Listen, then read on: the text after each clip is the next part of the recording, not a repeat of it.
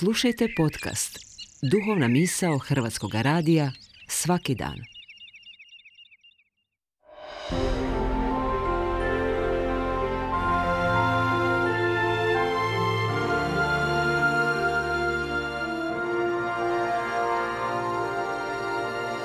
Duhovna misao. Urednica je Blaženka Jančić.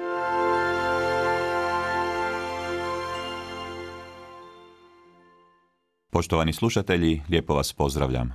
Ja sam Fradarko Tepert, Franjevac. U Evanđelju po Ivanu, već u prvom poglavlju, opisano je kako Ivan Krstitelj svojim učenicima pokazuje Isusa i kaže im, evo jaganca Božjega. Taj je naziv morao zvučati čudno u njihovim ušima.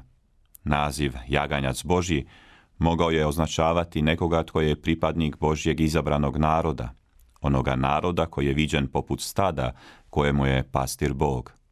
No, naziv jaganjac Božji mogao je imati i žrtvene konotacije. Mogao je to biti onaj sluga gospodnji iz knjige proroka Izaije koji je određen da poput janjeta ide na klanje.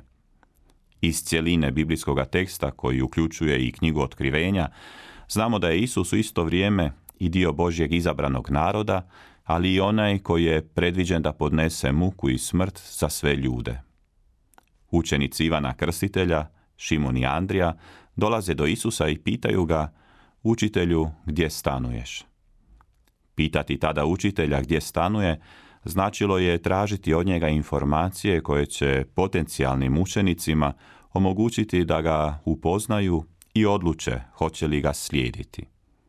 Isus im odgovara, dođite i vidjet ćete. Upoznavanje Isusa ne može se dogoditi samo na intelektualnoj razini, nego se događa na iskustvenoj razini. Tko ga želi upoznati ili bolje upoznati, mora provesti određeno vrijeme s njime. Cijele ove 2024. godine svi Franjevci i svi koji se nadahnjuju na karizmi Svetoga Franje obilježavaju 800. obljetnicu otkako je Sveti Franjo na gori Laverni primio na svome tijelu svete rane.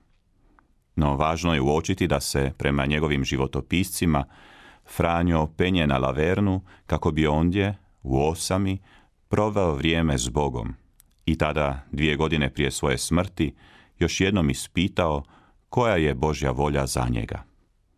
Ondje će ponovno, kao na početku svojega poziva, tri puta otvarati evanđelje i ovoga puta tri će puta otvoriti mjesta koja govore o muci i trpljenju, a on razumije da će morati još mnogo trpjeti. Tako su rane koje će Franjo primiti tek potvrda da je dobro razumio Božju poruku prenesenu po riječima evanđelja.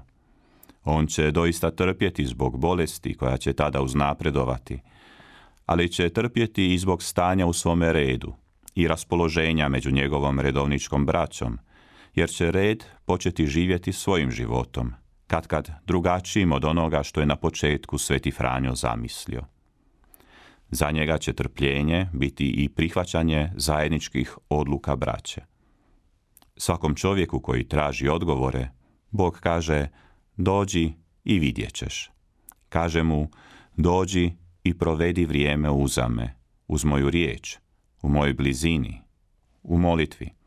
Dođi i slušaj.